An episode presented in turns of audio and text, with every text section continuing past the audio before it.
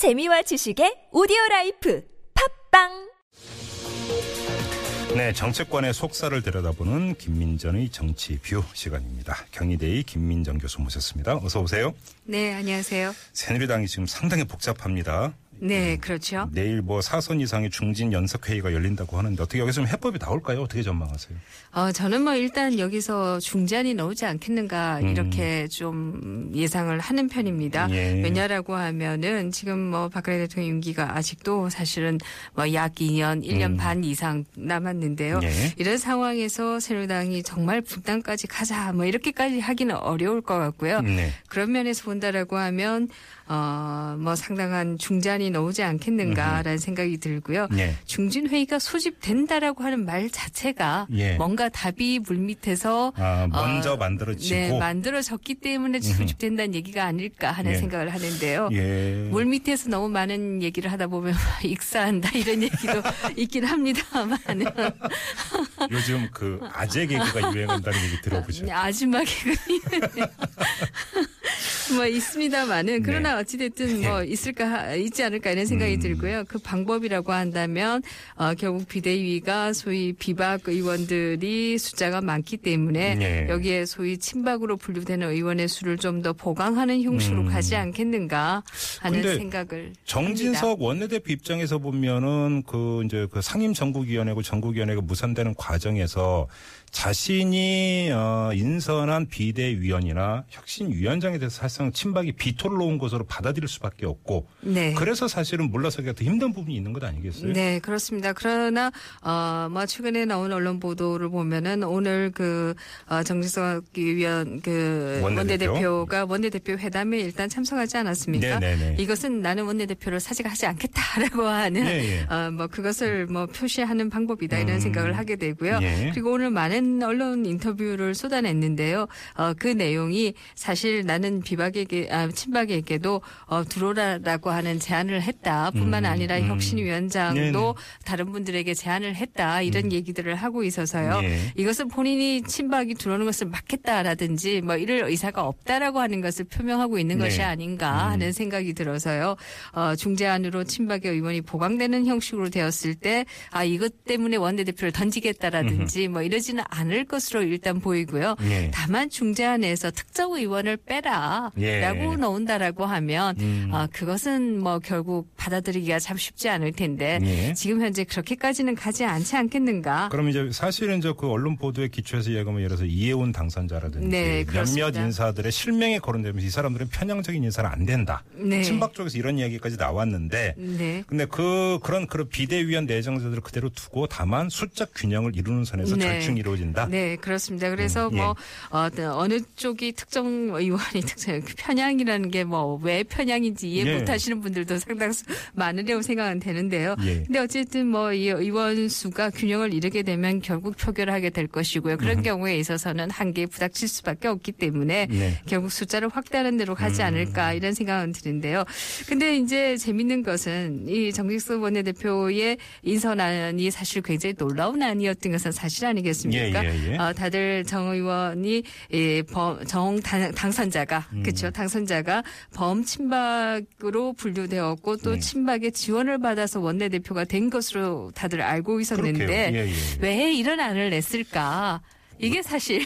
사실 그게 포인트예요. 네, 그렇습니다. 왜라고, 왜라고 보세요? 어, 저는 뭐 한 크게 보면 두 가지 이유가 있지 않을까 네. 이렇게 생각하는데요. 네. 첫 번째는 어, 그야말로 뭐 당이 이렇게 가서는 안 되겠다. 선거에서 심판을 받았는데 음흠. 심판 받은 입장에서는 뭔가 새로운 혁신하는 모습을 보여야 되겠다라고 하는 네. 진심이 뭐 좀 들어가 있지 않을까 하는 음. 생각이고요. 두 번째는 어, 사실 이 반기문 카드와 저는 연관이 좀 있지 않을까 하는 생각을 오, 했습니다. 그건 무슨 말씀이세요? 네, 네, 정 의원의 정 당선자의 그 고향이 충청도이고요. 네. 이 충청도에서 이 반기문 카드를 생각하시는 분들의 여론을 상당히 반영한 것이 아닐까 이런 생각이 드는데요. 음. 이것은 어, 지금 현재 친박이 그리는 그림은 친박 플러스 반기문이면 이길 수 있다라고 생각을 하고 이것으로 총선을 뒤엎을 수 있다. 음. 총선 패배를 뒤엎을 수 있다 이렇게 생각을 하고 있는데 있는데요. 네. 그러나 객관적으로 보는 사람들은 그렇게 보지 않지 않습니까? 어, 그렇기 때문에 아마 충청도에서 이 반기문 카드를 고민하시는 많은 분들의 제안은 네. 결국 새누리당의 친박 얼굴로 가서는 안 될 것이고 뭔가 혁신하는 모습을 보여줘야지 이 카드가 결합했을 때 돌파력이 있을 것이다라고 하는 제안들을 교수님 말씀은 반기문 유엔 사무총장이 총장 임기를 끝내고 네, 그렇습니다. 새누리당에 만약에 입성을 하더라도 네. 사전에 그러니까 그 정비 작업이 이루어져야 되는 건데 네. 그게 당의 혁신으로 받고 네. 그래서 이렇게 인선을 했던 것이다. 저는 그렇게 이거는 뭐 어떠한 근거도 음, 없습니다. 다만 네, 네. 저의 촉으로 말씀드린다라고 하면 어, 그렇게 음. 좀 상상을 해볼 수 있지 않을까 하는 어. 생각이 들고요. 예. 적어도 뭐 다이어트도 좀 하고 성형수술이라도 좀 하고 음흠. 이 뭔가 어, 결혼을 해야 되지 않을까 이런 음. 생각을 좀 하지 않았을까 하는 생각을 하고 있습니다. 그러면 그럼 거꾸로 친박은 왜 이렇게 그러면 그 강공 모드로 나왔을까요? 네, 친박의 입장에서는 뭐 본인들이 그야말로 반기문을 데려다가 네. 아, 정권 재창출을 하겠다라고 생각했는데 음. 이거 보니까 아, 뭐 집 문서를 먼저 들고 튀는 거 아닌가 야. 하는 뭐 막된 말로 이런 생각을 음. 좀 했을 것 같고요. 음. 어, 두 번째는 어, 소위 이 자기 정치하는 사람을 싫어하는 문화라는 것을 얘기할 수 있을 것 같아요. 아, 우리가 그렇지. 유승민 원내대표의 경우에도 어, 죄목이 자기 정치를 한다, 진실하지 못하다라고 하는. 거였는데요. 그렇습니다. 네네. 그런 네. 것이 제목이었는데요. 음. 아마 정 원내대표가 어, 처음에 이 원내대표를 뽑을 때 친박이 네. 지원했던 것과 달리 다른 예. 카드를 끄집어냈기 때문에 예예. 뭔가 진실하지 못하다, 자기 정치를 한다 아, 이렇게 보고 있었던 것이 아닐까. 지금 그럼 있어요. 교수님의 말씀이 이미 묻어있는 것 같은데 친박의 이런 강공 모드에는 사실은 박근혜 대통령의 의중이 담겨 있다. 이렇게 읽으시는 겁니까? 네. 저는 그렇게 봅니다. 뭐 이 음. 정말 어떤 메시지를 보냈는지 보내지 예. 않았는지 그것 우리가 확인할 방법이 없는데요. 예, 예. 뭐 적어도 이심전심으로 어, 박근혜 대통령의 뭐 마음을 알, 알았기 때문에 강공으로 나가지 않았을까 음흠. 하는 생각을 할 수밖에 없고요. 예. 어, 만약에 그렇지 않다라고 한다면 우리가 어저께 그 언론 보도에 많이 나왔던 것이 현규환 수석하고 어, 기사를 같이 탔는데 뭐 정진석 원내대표 네, 네, 예. 예. 한마디도 안 했다고. 네, 그렇습니다. 예. 어, 그렇다라고 하는 것은 음. 결국 청와대도 굉장히 불편하게 생각하고 있다라고 하는 음흠. 것은 분명한 것이 아닌가. 네. 알겠습니다. 아무튼 이제 내일 열리게 되는 사선 이상의 중진 연석회의에서 뭔가 좀 절충한 중재안이 마련되지 않겠는가 이렇게 전망을 하셨는데 교수님께서 그렇게 전망을 하신다면 이 전국위원회가 무산되고 나왔던 이러다가 당이 쪼개지는 것 아니냐라는 전망은 이제 성립이 안 된다 이런 얘기로 연결이 되는 겁니까? 아, 그런 얘기는 저는 아니라고 생각하는데요. 아, 네, 단기적으로 수습한다라고 음, 하는 게 아, 장기적으로 장단기는 또 다르다. 네, 예. 그, 그런 의미라고 보지는 않고요. 예. 아마 지금 그 비박의 경우에는 어, 박근혜 원, 박근혜 대통령을 그 다시 말해서 정권 재창출을 하고 나서 본인들이 얻은 게 무엇인가에 대한 생각을 분명히 할 것 같습니다. 그렇기 때문에 예. 비박의 입장에서는 아무리 뭐 친박 어, 새누리당과 반기문 음, 뭐 유엔 사무총장의 결합이 이루어진다라고 해도 예. 그것이 친박 중심으로 결국 정권이 재창출된다라고 했을 때 또 본인들의 몫이 무엇인가 또 한 번 음. 총선이 왔을 때 또 한 번의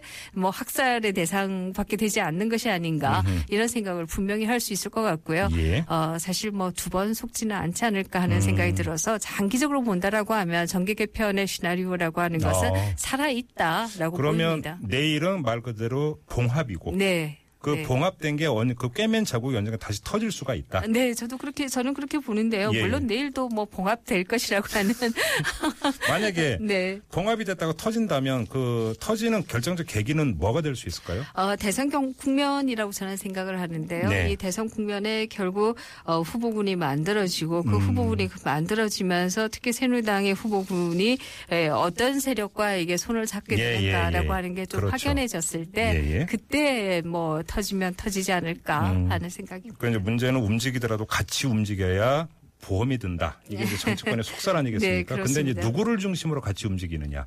이제 여기서 사실 아직은 해답이 없다. 네. 이걸 좀 현실 진단하는 사람들도 있더라고요. 그래서 지금 교수님 말씀하시는 대선을 바라봐야 된다는 말씀도 그런 뜻 아니겠습니까? 네.